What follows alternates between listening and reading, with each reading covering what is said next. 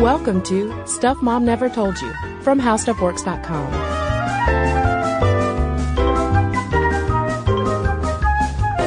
Hello and welcome to the podcast. I'm Cristen. And I'm Caroline. And Caroline, I feel like we're going to be so redundant even saying this because our listeners are about to hear our intro all over again. Well, but it's great that you're going to hear it again because it's actually interactive and, and kind of special. It's very special. So today you're going to hear our live Stuff Mom Never Told You show from South by Southwest. And to any of you who are listening to this right now who were there at Speakeasy in downtown Austin, thank you so much for coming. It was a ton of fun. It was a ton of fun. And it was, it's always so great to meet you guys. Um, and to remember that there are amazing people out there, men and women alike, who listen to us, that it's not just us in this padded cell of a recording studio. And I was so glad that so many people got to hear all of the amazing things that our guest, Nicole Cabrera, had to say. And since Nicole's going to introduce herself in the live show in which we talk about sexism and science communication with a focus on astronomy for a reason that will make itself very known very soon. Caroline, should we just dive right in? Let's dive right in. All right, folks. So here you go. Live from South by Southwest. It's stuff mom never told you. This is being recorded, we're going to start, we're really just going to pretend that we're all in the Stuff Mom Never Told You studio together. Yeah. Although be glad that we aren't because it's a tiny room. It would be so It would be very uncomfortable. Um, but this is our Stuff Mom Never Told You studio today. And we're going to start our show the same way we start all of our podcasts. We're going to say our names. And then when I point to you, say, and I'm, and then say your name. And it'll sound, you know, just like It'll be a mess. a hot mess. We're gonna. You'll love it. It's gonna add to the effect. All right, you ready? I'm holding this like it's a steering wheel. Let's do it. Okay, cool. Hello and welcome to the podcast. I'm Cristen. And I'm Caroline. And I'm Nicole. I caught all of those Yeah, names. and I'll remember every one of them. That's so good. Yeah. Uh, so today we're talking about sexism and science communication, and we're going to let Nicole talk a little bit about um, why it's so relevant to talking about it here at South by Southwest Interactive, because technology is a huge part of these conversations that are going on. So first of all, Nicole, would you just introduce yourself to our wonderful audience? Sure. My name is Nicole Cabrera Salazar, and I am a PhD student at Georgia State University. I study astronomy, and if everything goes well, I'll be graduating with my PhD at the end of this year. So I will be Dr. Cabrera Salazar. Heck yeah. And so tell us why, beyond just hanging out with us. You're here at South by. This is actually the reason Oh. I flew all this way. Um, well, I have a panel um, that's uh, it's not just my panel actually, but Jen Golbeck, um, who's a TED Fellow, and my friend uh, Summer Ash. We're doing a panel tomorrow at I think five o'clock, if I'm not mistaken. On um, it's called hashtag Distractingly Sexy, and it has to do with how to fight science sexism on social media. Um, and we're going to talk about all the different Twitter campaigns that have started to fight all of the science sexism that y'all have been hearing about recently. Yeah, so we're gonna kind of give a little intro to some of that stuff that you're gonna be talking about even more in depth tomorrow.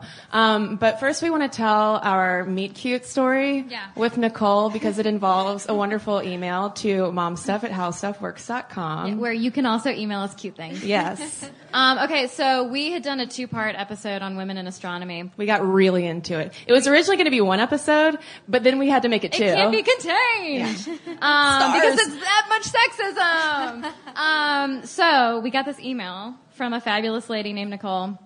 And she said, you mentioned in your podcast that you were wondering if there would be any lady Neil deGrasse Tyson's anytime soon. It just so happens that I'm getting my PhD in astronomy, graduating next year, and I'll be going into astronomy education and public outreach. Sorry if this is embarrassing.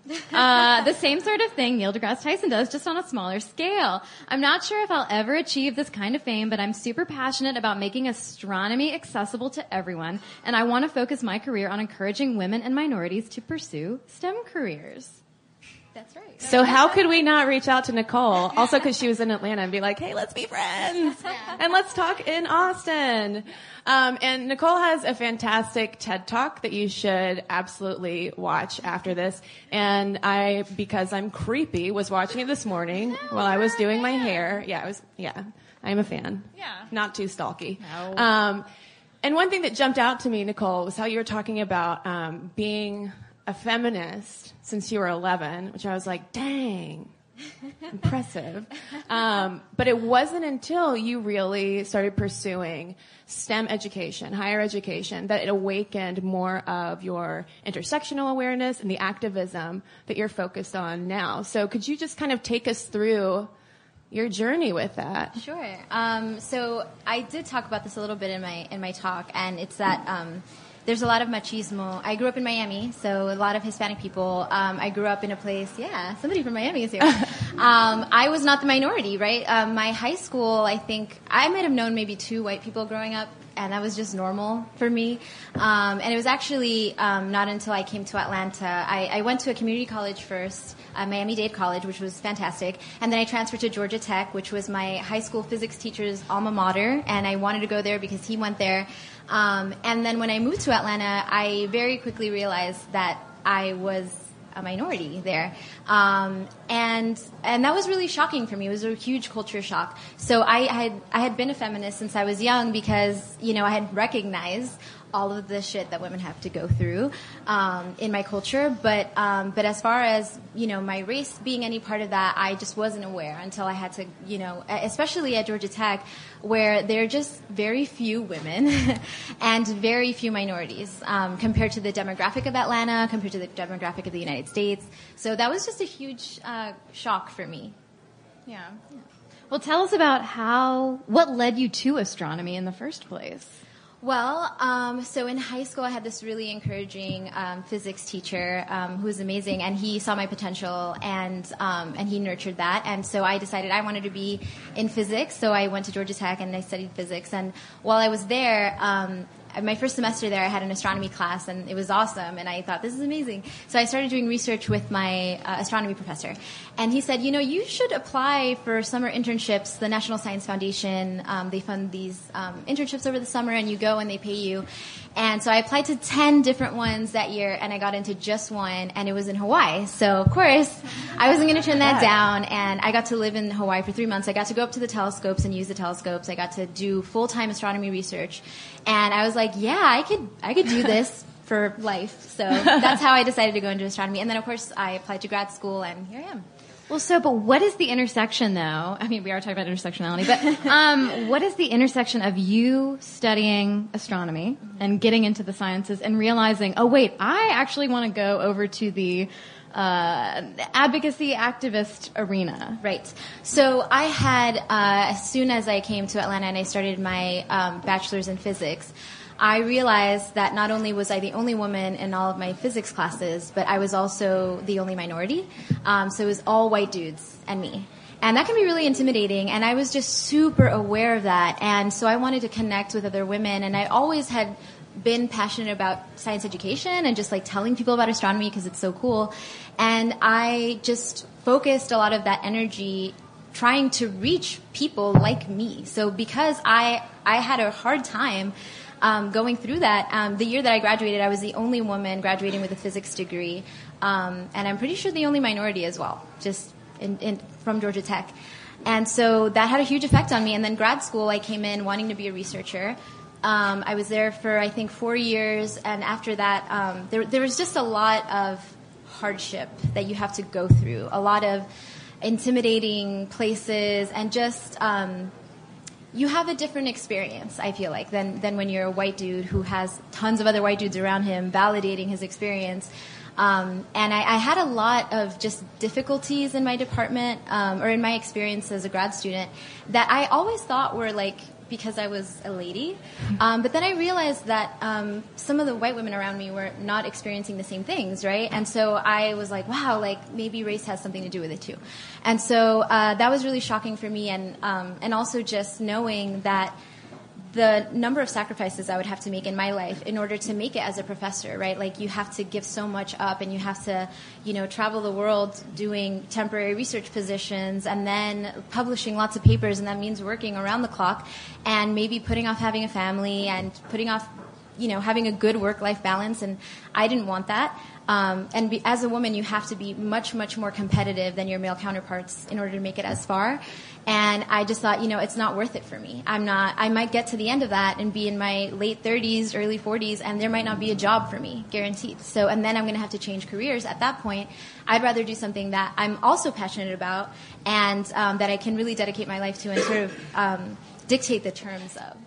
So, in the process of all this, I'm curious if you sort of found your community, people who had experienced similar things and probably felt similarly isolated at all? Yeah, so um, it wasn't until last year, uh, not even a year ago, um, there was this huge uh, hugely different conference that was started um, called Inclusive Astronomy. And it was the very first conference of its kind, and it had to do with, you know, we're going to talk about these issues, all the isms in astronomy mm-hmm. ableism, sexism, racism, and how it affects our young scientists. And what, what are we going to do about it, too? So it was this like three or four day conference. I took maybe seven grad students with me. Um, it was in Nashville. And uh, over those three days, we learned about you know systemic racism. We learned about how sexism affects the numbers, and uh, we also put together recommendations for the community, the astronomy community, in terms of universities, departments, the National Science Foundation, you know, NASA. How can what can we recommend to them to make it better for people like me and for other people at other at other intersections? Um, and so that going to that conference, that was the first time I had met other Latina astronomers um, very first time, and and I'm like you know very far along in my graduate career, and so that was a huge shock to me, and um, it just made me realize like wow. I haven't had this community this whole time. It has been very isolating, and I need to be able to, to have that so that I can um, succeed. And it seems like, to that point in the context of being here at South by, that social media and tech have facilitated some of that community building Absolutely. as well. Yes, yes, because um, so a lot of these conversations you can't have in real life because most of your colleagues are they don't get it right if they're not experiencing those things. Uh, you know, a lot of a lot of guys have told me like. Uh, wow, I can't believe all this sexual harassment in astronomy is happening. Like they just had no idea, and it's happening right under your nose, right? But it's because um, because when you don't have to experience some identity, then you're completely blind to it. Um, and so I have found online several communities that I can connect with, other like-minded people who are fighting for those same rights uh, in mm-hmm. astronomy and in science in general. Um, and, and those are the people that I've really been able to connect with so that I don't feel so isolated and alone. Yeah. Yeah. Well, and it seems too that speaking of astronomy, that's really been the hotbed for a lot of this. There's been so much activism specifically within astronomy. And as a layperson, um, it surprised me. I mean, I had no idea, um, but also that tells you a lot about how much I know about the day-to-day workings of astronomers. Um, but curious to know why astronomy. So, I really think. So, okay, what we have to realize, and this is something that we're going to talk about more tomorrow, is that science is not above culture, right? A science is actually deeply entrenched in the culture that we all live in. And that means that there's going to be, if there's going to be sexism in society, if there's going to be sexual harassment in society, it's going to happen in science as well. The problem is that we associate science as being this objective, noble, field where nothing bad can happen because scientists are, you know, so objective and so smart and everything. And of course they're going to be above that, but they're not. And also another problem is that, you know, um, in academia in general, not just in science, but just in academia, you have professors who are you know they're bringing in millions of dollars in grants and they have tenure so it's really hard to get them fired and they're more powerful and you have these younger grad students or undergrad students sometimes that have no power and they are not as important to the universities um, as these professors are. And so we have a community that's actually willing to talk about these issues. So, starting, I think, with that inclusive astronomy conference, and even much before, there are members of the astronomy community who have been fighting this all along. And when that story broke out, our community rallied together on social media so that um, Jeff Marcy would get fired because you know in, in the midst of all this you know it came out that the Title IX investigation that he went through, uh, they found him in violation. He had harassed several students, undergraduate students, um, and more than, than we even know about. And the University of California, Berkeley said, well, the next time you do something like this, you might get fired. And our community was outraged. And so the people in this community really fought through social media, a lot of the younger people, um, and, and putting pressure on journalists and putting pressure on, um, on departments and agencies. And, and that's why you're hearing about it. It's not that it's not happening in other places, it's that we're speaking out. And that's actually a good sign because it means that we're having these open discussions. Um, and so hopefully other fields will, will also follow that example. Mm-hmm. Yeah, I wanted to ask more about Jeff Marcy. So he was, he's what, an exoplanet researcher? Is that what, okay. Um, and when news broke that he had been harassing women, and this had been going on for a decade, which he described as just misunderstandings, you know, just plain and simple, um, it was really greeted as like an open secret. Like people had known about what was going on with Marcy and these women that he was harassing for years. So we were wondering how is that kind of willful blindness even possible? Um, so it's possible because again because of the culture we live in and the culture of silence that surrounds these you know survivors of sexual assault and mm-hmm. sexual harassment. So you have uh, first of all there's a power imbalance. This thing is actually quite planned out. There's something that um, in the women in astronomy blog was called um, the harasser's playbook. So i mean it's kind of like grooming victims and mm-hmm. it's, it's always this power huge power imbalance where the person who's doing the harassing um, has a hold on your career somehow. And um, they are afraid to report because if they report, then it gets dragged, you know, through the media or you know, in the community. Even in these small communities, you need recommendation letters from your advisors. If this guy is your advisor, you're not going to succeed in the field, and that's why a lot of women end up leaving. Um, and so that culture of silence, you know, it's going to affect my career. Other people are not going to believe me. It's all, it's a symptom of the larger cultural problem. And um, uh, astronomy is a huge field. There are lots of different subfields, but my particular subfield is exoplanets. And so I had been warned about this guy, you know, years ago, and and someone told me through this underground information um, you know, don't be alone with this guy at a conference. If you ever see him, like, you know, try to stay away from him because he's dangerous. Um, mm-hmm. And so I, ha- I never had to meet him, fortunately, I guess. Um, but, but that was something that all the women knew because they're handing out this information to each other to protect each other. Mm-hmm. But the men, you know, by definition, never hear about it. Yeah. So it's, it's this, the whole system that allows these problems to happen. And then um, you know, we have to come up with ways to protect each other. Um, but it's it's not effective. It's it's not good enough, right? So.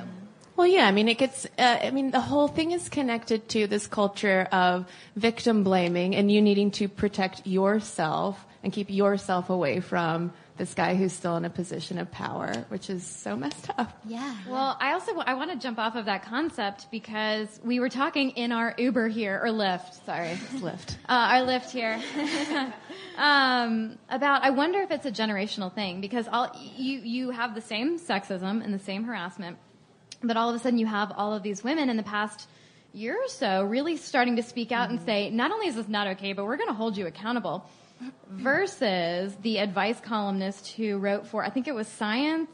Yeah. Science magazine, yeah. who uh, yes, and uh, somebody wrote in and said, you know, I'm, I'm being harassed. Uh, I'm, you know, my boobs are getting stared at at the office. Like, all, I'm experiencing all this stuff. What do I do? And the advice columnist said, well. And this was a woman writing. Yeah, it's not a dude. And the lady person said, you know, just deal with it. It's just part of, to put up with it. It's part of the job. It's part of the industry. You know, you you should just put up or shut up. And so, like, what's going on there? Is this a generational mm-hmm. thing, or, or what do you feel like is behind part of this shift? So I think that social media plays a hugely important role because and Twitter especially, Twitter is actually the social media platform that best represents the demographics of the U.S. Right. So other social media platforms like Reddit um, you have a bunch of you know men who are between the ages of like you know 16 and 35 or whatever, and white men, and they dominate the conversation. Whereas on Twitter, you have a, a you know more diversity, and so you get more voices heard. So traditionally, women did not have a platform to speak. Minorities did not have a platform to speak. And now social media is providing that. So it's not that these conversations weren't happening before, it's that no one was listening. Mm-hmm. And social media provides a platform for people to actually, you know, those voices get amplified. Can you talk a little bit about some of those campaigns, the ones that have stood out to you as extremely effective? Yeah, so absolutely this Jeff Marcy case. I feel like most people have heard about that, even people who are not at all in touch with astronomy. So that was a really big one. Um, after that story broke, um, AstroSH was the hashtag that people used, um, and it was so it stands for sexual harassment. And people were talking about it. People were coming out with their own stories, supporting you know the victims and mm-hmm. and trying to get this guy fired. And our community put so much pressure, not just on the University of California, Berkeley, but also on the journalists who were writing headlines sympathizing with Jeff Marcy, who were writing content that, you know, his, they were quoting his wife for some reason as like a legitimate source of information. And that was um, in the New York Times. Yeah, and yeah. so our community did not stop. I mean, I'm part of this Facebook group that's um, it's for equity and inclusion in physics and astronomy, and all the people in there were like, we're writing a letter, like who's going to sign it, who's going to help us help us draft it, you know, um, or we're over here on Twitter like talking about this, like everybody like get on board, and so we really organized. Um, and, and, there were some key people doing those that organization too. And so AstroSH, I mean, it has had um, a, a, huge reach, not just for that case, but more recently there was a case of uh, a sexual harassment Title IX investigation that happened um, about Tim Slater. Um, this happened like 10 years ago or something, but now he's at a different university. He was also found in violation.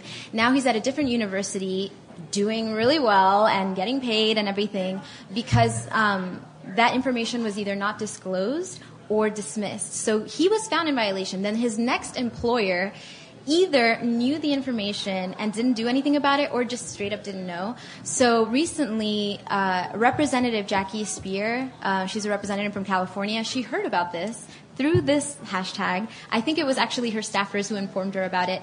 And she's now proposing legislation that's going to make these Title IX investigations, at least in the state of California, transparent so that that information becomes public, right? The, the conclusions of the investigations become public and that, it, you know, to force universities to share that information with the future employer of the perpetrators. And that, that would be huge because currently it's, you know, you have a Title IX investigation and then nothing happens. Mm-hmm. I mean, literally a slap on the wrist and sometimes not even that.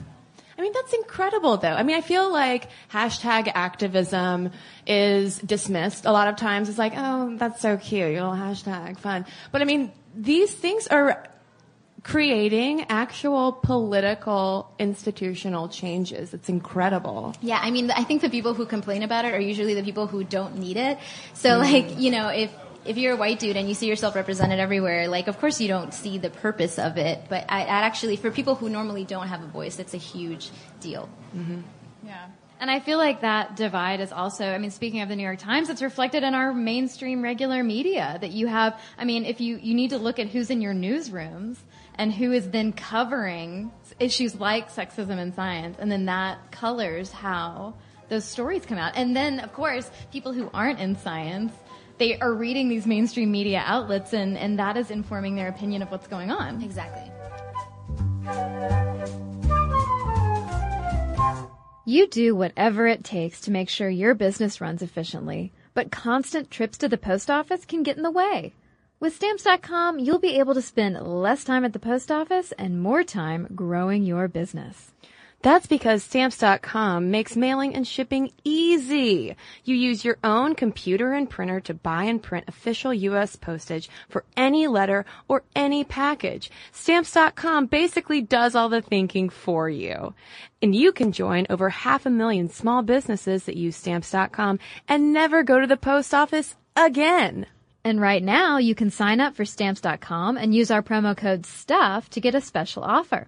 It's a four week trial plus a $110 bonus offer, including postage and a digital scale. So don't wait.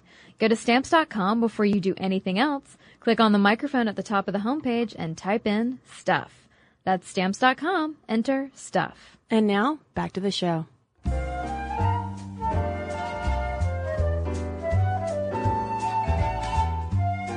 Speaking of mainstream media, so there was a, uh, a Wired article um, headlined uh, 2015 was the year we really started caring about sexism and science. And there are a couple parts that really jumped out to me um, because this really is a new thing that even science journalists are talking about. You know, that's why we wanted to talk about science communication because we've been hearing a lot of these issues within academia, but it's also an issue in the information that we're hearing about it and how it's being reported. And may I quote from the Wired article? Please. Um, whoop, there it is. Okay, so they interviewed Deborah Blum, who is a science journalist and also director of the Knight Science Journalism program at MIT. So this woman knows what she's talking about.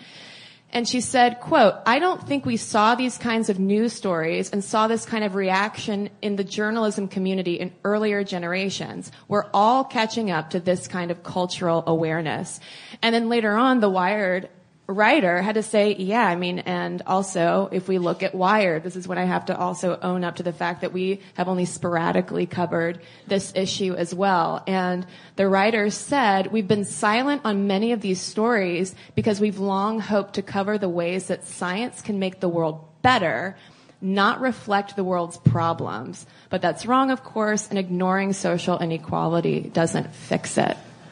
Yeah. Well, I mean, I also think there, I, I mean, I didn't read the article, but there's also the issue of when you have science represented by white men, right? Mm-hmm. Then the other people who participate in science are not as important because they're not as numerous. And so why would you report on things that don't affect your white male audiences or don't affect most scientists, right? Because they're mostly composed of white men. So I think there's, there's that branch of it too. I think that mm-hmm. affects it. Well, and going to something that you talked about earlier in terms of people assuming, oh, well, science is so objective. You know, they're so smart. Like these, these kinds of issues are totally separate. And I think it's that idea of almost like church and state of like, oh, these like humany feelings things like sexism are like over here and like separate from science because those are facts. Right. And that's logic. And they don't belong together. And, and that sentiment is also, um, I mean, almost reflected in this Wired article. Um, so I'm kind of wondering what your response is when people, if when people say like, sex, talking about sexism has no place in science communication. We should be talking about science, right? I love the story of how in the U.S. there was, you know, federally funded, there were federally funded experiments and studies set out to prove that certain races were inferior to other races, namely the Caucasian race, right? So there were scientists who were taking skulls of different um, races of human beings, and they were filling the skulls with beans or peas or something so that they could measure the volume and say, okay, see, this one has a bigger uh, volume of the skull, so therefore their brain is bigger, so therefore they're smarter, therefore they're better of a race, right? Um, what they didn't say is that they're, and they literally believed that this was an objective exper- uh, experiment. And then you realize, well, they used smaller bodied skulls for the women and for the other races. And they preferentially selected skulls of, from larger bodied people to represent the Caucasian race. And then you want to tell me that science is objective and, you know, scientists don't bring their own biases into it. I mean, it's absolutely true. And that's, that wasn't that long ago. And this is, again, federally funded experiments to do this. So it was like legitimate science. And, and I just, I always point that out. Like, you can't, you can't just use science as, you know, you're the arbiter of truth when it's human beings who are conducting the science. Human Right. beings who grow up with all these biases that we get in societies. So. Yeah, it goes back to gatekeeping. Not only who are the journalists covering the, the press releases and, and the new discoveries, but also who is doing the experiments. And so uh, uh, I think it's easy for a lot of people, white guys in science, uh, to dismiss the notion. Hashtag not all men. Hashtag not, not all all men. white male scientists. Uh, but it's easy for a lot of people mm, to poo-poo the idea that we need more women or people of color or trans scientists. Um, because, you know, why? Why? It's just science. It's objective. But, you know, what, do people approach you with these thoughts and ideas and what do you tell them? Yeah, how can diversity possibly make science any better? Facts are facts. All you need is a microscope, right? So Right? I, I think an interesting idea is that diversity initiatives have been around since like the 70s, right? I mean, they you looked around and they're like there are only white dudes in science or and you know other areas as well. And the fact is you know when you look at it today those um, those initiatives have largely benefited white women because you know you have a bunch of white dudes and you tell them you have to diversify and they're like okay we'll take women but that means just white women right um, so it's just sort of like we just have to do the bare minimum here. We can't include women of color. We can't include you know trans uh, people or, or gay people. Um, because it's just like if we're going to include anyone let's at least keep the race homogeneous or whatever. So um, I just think, you know, people who don't understand that, um, it's, it's really hard to get them to see otherwise. But um, I, I like to bring that example up as, you know, an example of it's, it's just not, it's just not the way it works. Yeah, I mean, there was even, uh, I don't know when it was reported, but not long ago in the New York Times on how there is finally being attention paid to all of the mice and lab rats, which are usually like the human analogs. You know, so many studies are conducted on them, but they're almost exclusively male rats because of the assumption that female rats not all rats. Hashtag not all rats or mice, you know, under the assumption that those female rats and their lady brains. Oh my god, those hysterical rat uteruses. Yes, but legitimately, that their hormones would throw off studies, and we've seen the same kind of thing uh, in human studies, especially for biomedical research. Oh yeah, I would just like to insert that the female Viagra, you guys read about how it was tested on men? I would like to just insert that as an example. Yeah. And c- continue, please. Now I'm just, now I'm off female Viagra. Rats on Viagra? What? Um, but there's only in like the past couple years been attention to that. And I mean, things like, oh, pain medicine, huh, that impacts female bodies different than male bodies. Maybe we need to, to work on that. And that's incredible. I mean, we're talking about science, right? But we're still like catching up in re- really basic ways, but thanks to this kind of activism. Yeah. So who are some of the people that we should be following on social media besides you? I mean, we already follow you. Uh, people we should be following on social media, but also maybe some great hashtags that are doing a really good job, particularly good job of raising awareness, and maybe just people that we should be aware of who are in this community having these conversations. That's like a multi-layer question. Sorry. No, well, I, I do want to talk about that because these are people who have heavily influenced me and, and taught me just everything um, in the last year or so. Um, so the first person I want to mention is uh, Dr. Chanda Prescod-Weinstein. She's the 63rd black woman to have a PhD in astrophysics in the history of the United States. Okay, and which is just mind blowing that, that there's that few black women being awarded PhDs um, in astronomy. And she is just amazing. I mean, she's she's an activist. She talks about um, race and sexism in science. Um, she talks about um, you know heterosexism, uh, just all kinds of things. She's amazing, and I just I just learned so much from her. And she has a blog actually. Um, and one of the things that she was she was one of the first people to say this when the Geoff Marcy story broke out. Uh, she pointed out that maybe the w- only reason that we care about these sexual harassment cases is that they affect white women. You know, and she talked about how we have a Title IX office on every university campus in this country. Where's my Title IV office? You know, where um, is the office that's going to handle racism on these campuses. And some people might be like, well, you know, sexism leads to terrible things. It might lead to rape or murder.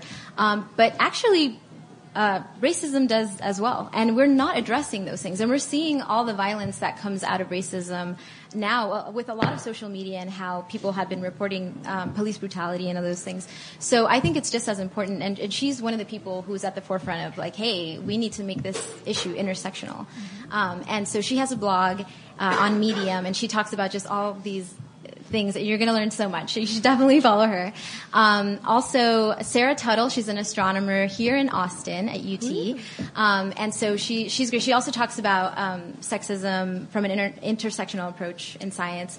Uh, Jesse Shanahan is a PhD. Uh, no, she's a grad student at Wesleyan, and she talks about all kinds of isms in science, but uh, she's also a huge disability activist. Mm. So I learn a lot from her. Um, as an able-bodied person, I feel like we just don't see the world the same way and we're blind to a lot of things and that's something that's super important. I also want to give a shout out to Dr. Jedidah Isler. She's another black woman with a PhD in astrophysics from Yale, first black woman from Yale to graduate with a PhD in astrophysics ever which is also an atrocity and an accomplishment at the same time.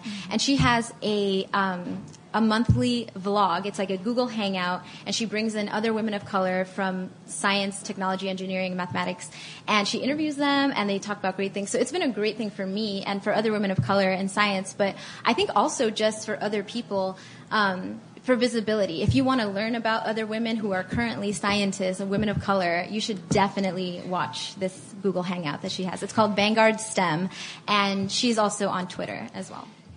So you had mentioned earlier um, when we were kind of talking about the generational shift um, and the silencing effect and the risk of kind of going forward with claims of sexual harassment or gender discrimination, racism, et cetera. And now we are seeing, you know, so much more conversation, especially through social media and Twitter about that. And I was wondering if there is still that risk of backlash or if Twitter and technology and kind of the visibility and community building that they provide, if that's sort of provided an insulating effect to that. So unfortunately, uh, this is a field that is very slow to change. So I do think that um, that there is probably retaliation. Like there's still fear of retaliation, of course, but the more people who come out and counter this culture of silence, the easier it is for other women behind them and other other people behind them um, who experience all of these isms um, to come out and have a voice for themselves. Um, Killer Mike was talking about earlier how he wants to be a voice um, for people who don't have a voice, and I feel I feel the same way. I mean the people, um, the women who came out in the Geoff Marcy investigation chose to have their names attached to that media piece. They chose to have their names attached to that Title IX investigation publicly, mm-hmm. and they have gotten death threats, rape threats, um, and all kinds of you know horribleness. But they've also had you know a lot of support from our community, and so um, you know their brave actions are what you know empower other women to do this. And i think really the only way is to talk about it.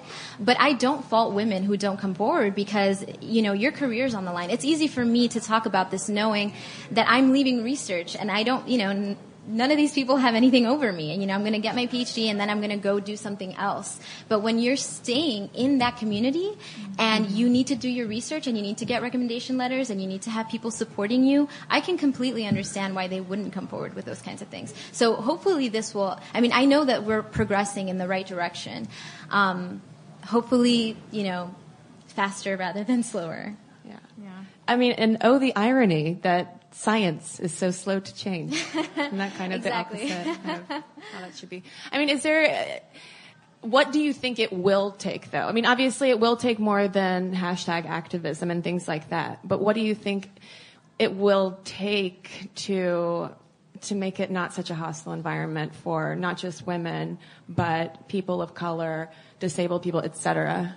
So right now, a lot of the young people are taking up these causes. I mean, even being outspoken on social media is a risky move. Mm-hmm. If you're a young person, you know, if you're a postdoc or like a grad student, and people find out about it, you might not have a good career. So I think honestly, the onus is on the professors, people with power, people who have tenure, um, and and really, I, I think the white men in this profession, if they want to see astronomy going forward um, and being successful and having more discoveries and everything, then really the onus is on them to start these changes to mm-hmm. you know educate yourself about the issues and about who's getting left behind and you know trying to make a change. And i actually see that happening now. Because more people are talking about it and it's more visible you know departments are coming under fire. You know, university of california berkeley is definitely under fire. Um, people are starting to pay attention to like save their own asses. Um, and I think it's it's really going to take those people in the higher places because they're the ones with the power, right?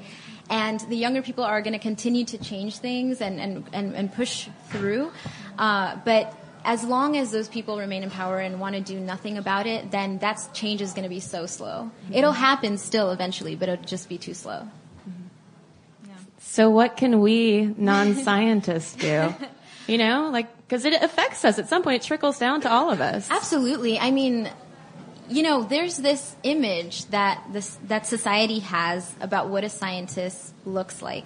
And that image gets passed around through media, um, and it gets passed down to younger children who then don't believe that they can be a scientist because they don't they're not they don't play the part right um, so i think talking about it and like sharing this information supporting the people who are on the bad side of this you know the, the victims of the sexual harassment um, if you talk about it on your own social media pages with these hashtags it gets the information out there mm-hmm. and you know these scientists who are committing these crimes really because if it's sexual assault uh, it's a crime and they're you know that's another story. But these people are paid by your tax dollars. The money that comes uh, that pays these professors comes largely from the big agencies like the National Science Foundation, NASA, um, the National Institutes of Health, um, the Department of Energy. This is all taxpayer money, and so we should all care about this and, and try to spread this information so that future generations don't have to live with this. Absolutely. Woo is there is there anything else that you want our audience to know about you or your efforts? Yeah, where STEM? should we go? Yeah, and, and also tell them yeah how to find you. okay, well, um, my Twitter handle is at jazz jazztronomy, so J A Z Z T R O N O M Y. I can actually spell it this time. It's great.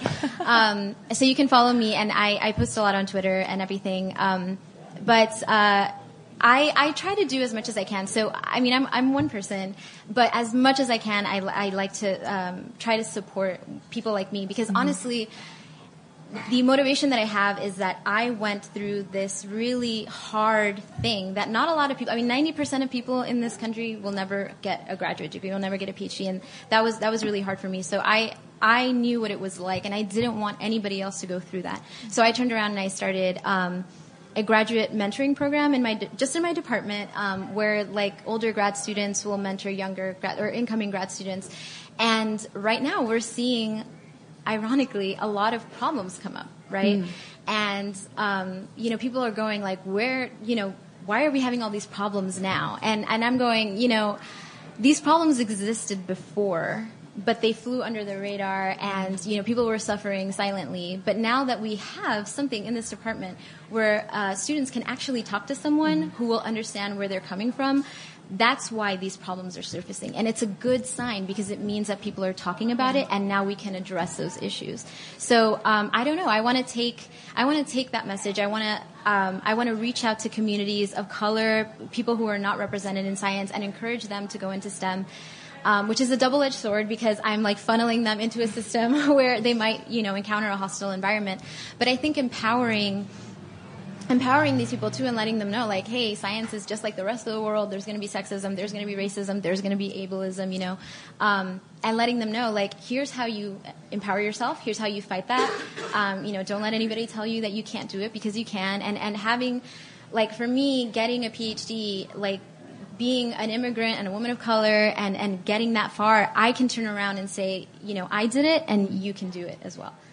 And one last thing, uh, since this is stuff mom never told you, um, even though the name might suggest otherwise, we do like to give mom shout outs.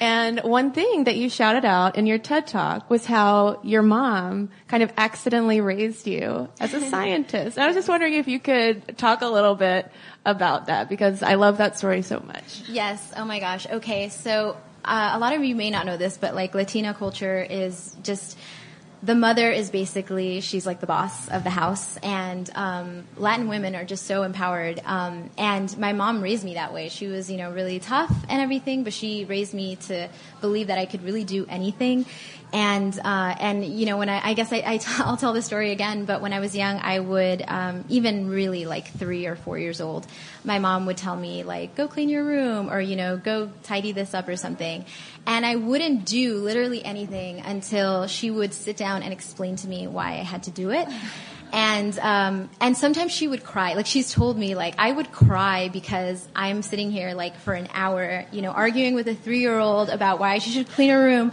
But the thing is, you know, she sat down and she did that. She knew that like, I mean, she knew from experience that grounding me wasn't going to do anything. I was still not going to follow her orders or whatever.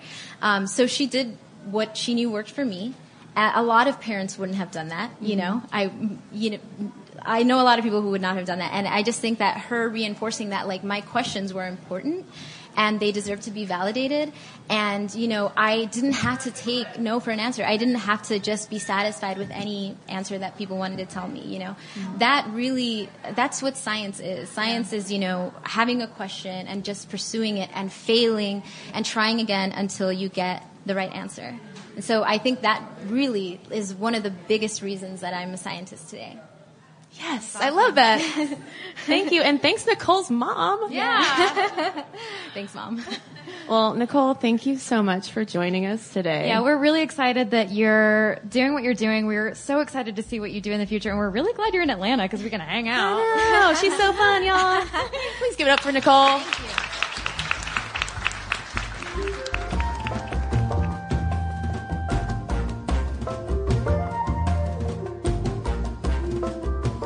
So there you have it, folks.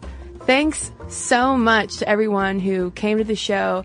Huge thanks to Nicole Cabrera, who I am convinced is going to change the world. Yeah, Nicole is amazing. And we're, as we said in the show, we're super excited to see where she takes her science education career.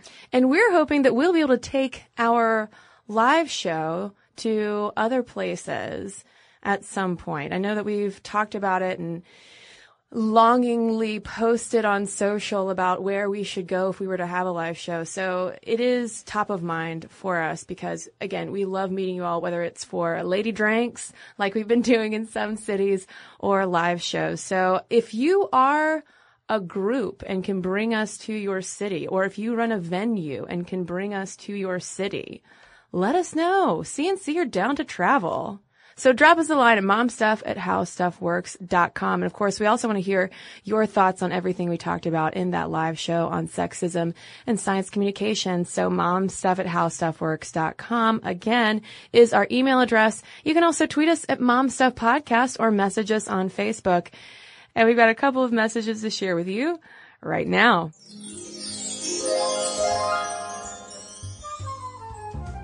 Well, I have a letter here from Cecilia in response to our adult coloring books episode, which we have received so many emails about. You guys really like your coloring, which I kind of love. Um, okay, so Cecilia says, as someone who does not partake in adult coloring now, I did not anticipate that I would relate so much to the episode, but I do, so here goes.